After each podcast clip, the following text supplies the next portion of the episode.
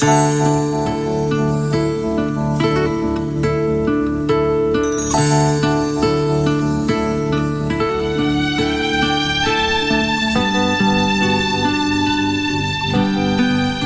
llegó la hora nueve eh, de este día viernes y nosotros estamos listos para pensar.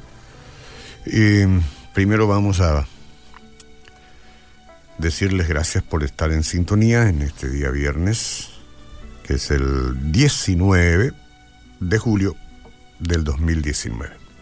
Lo dejamos ahí con fecha porque queda grabado y algunas personas después, cuando la escuchan, dicen, ah, esto fue de aquel día. Muy bien.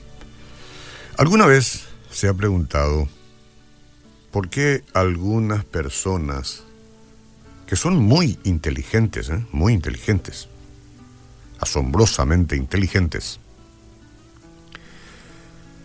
además son exitosas según los estándares del mundo, porque el mundo marca un estándar de quién es exitoso y quién no.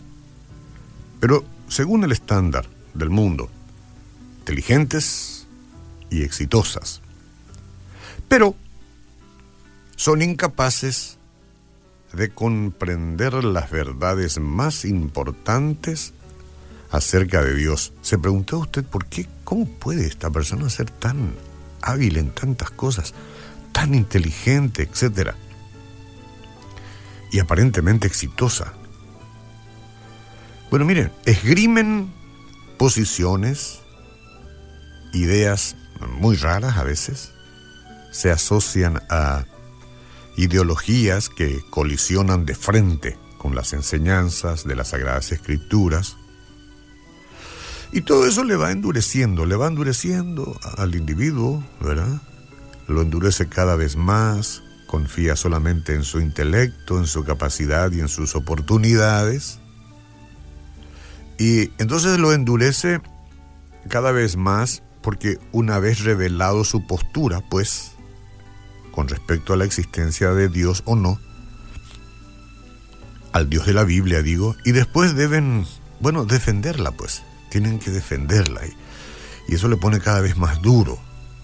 Y aparece un cristiano, un defensor de la palabra de Dios, un pastor, y, y le argumenta, y por supuesto tienen que sacar mejores argumentos y cada vez mejores argumentos, porque tienen que defender su forma de pensar. Y entonces se ingresa en capítulos de discusiones que se agigantan.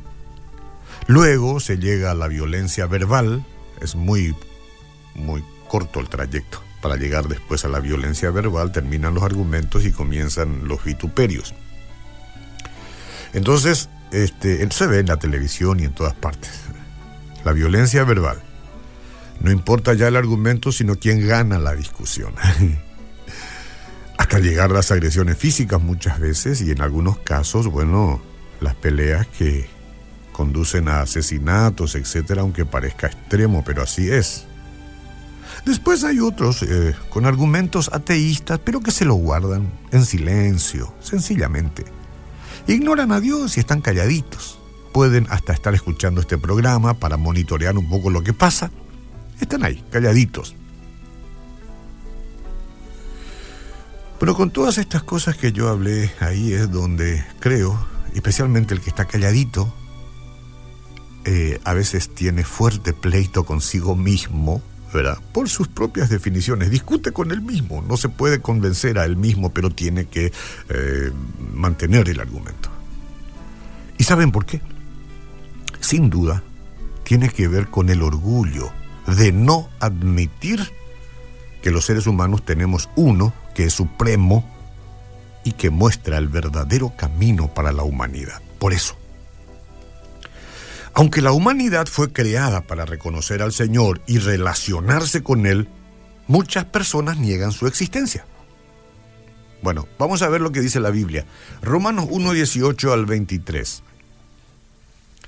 Ahí está el documento. Porque la ira de Dios se revela desde el cielo contra toda impiedad e injusticia de los hombres que detienen con injusticia la verdad. Porque lo que de Dios se conoce les es manifiesto, pues Dios se lo manifestó. porque las cosas invisibles de Él, su eterno poder y deidad, se hacen claramente visibles desde la creación del mundo, siendo entendidas por medio de las cosas hechas, de modo que no tienen excusa, ¿no? Pues habiendo conocido a Dios, no le glorificaron como a Dios, ni le dieron gracias, sino que se envanecieron en sus razonamientos, en su necio corazón, y ahí quedaron entenebrecidos profesando ser sabios, ¿ah? se hicieron necios. ¿Por qué será que los tales que son tan inteligentes no pueden aceptar sencillamente la existencia de Dios y comprobar su palabra? ¿Por qué? Se hicieron necios.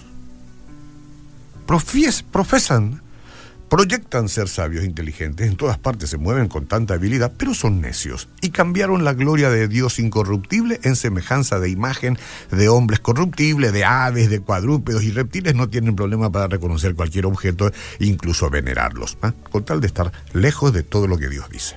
Bueno. Dios se ha dado a conocer, Señor, y se ha dado a conocer de una manera evidente y ha revelado sus atributos, Señor y su naturaleza divina lo ha hecho por medio de su creación. Salga afuera y mire. Ahora o en las noches de nube o estrelladas, como sea. O cuando hay un eclipse. ¿ah? Mire el firmamento y mire las cosas cómo funcionan. Toque su cuerpo, investigue un poquito. Sin embargo, muchas personas eligen negar esta realidad porque representa un estorbo para su estilo de vida. Por eso. Hay algunos que por ahí dicen, sí, yo creo en Dios, pero vivo la vida como yo quiero, como yo me lo planteo. Y está bien, cada uno hace lo que mejor le parece, pero distante de Dios no hay buena vida que pueda uno plantearse, ¿no? En vez de eso, entonces corren tras falsas filosofías que se mezclan con medias verdades para parecer creíbles. Pero cualquier verdad fabricada por el hombre es una insensatez, fabricada, digo, es una insensatez y quienes han rechazado la revelación divina no podrán ver su error, no pueden, no pueden, no importa cuánta evidencia se les haya proporcionado. No importa. Yo no discuto con uno que defiende su ateísmo, no. Para mí es echar perla a los chanchos. Si la evidencia está, en todas partes. Pero el que argumenta yo no creo, busca argumentos y nada más. Todos los argumentos ateístas del mundo no cambiarán la verdad. Es decir, eh, de que Dios es el creador y que concibió a la humanidad para que lo ame. Yo lo amo. Yo lo amo. Para que le obedezca y le honre. Yo quiero obedecerle al máximo. No siempre logro como quiero pero le honro. Le honro con decir que lo amo, que lo quiero y con confesar ante cualquiera que soy un mortal pecador, apenas salvado por Él, para alabarlo ahora, para seguir sus pasos, como tiene que ser el caso de todos.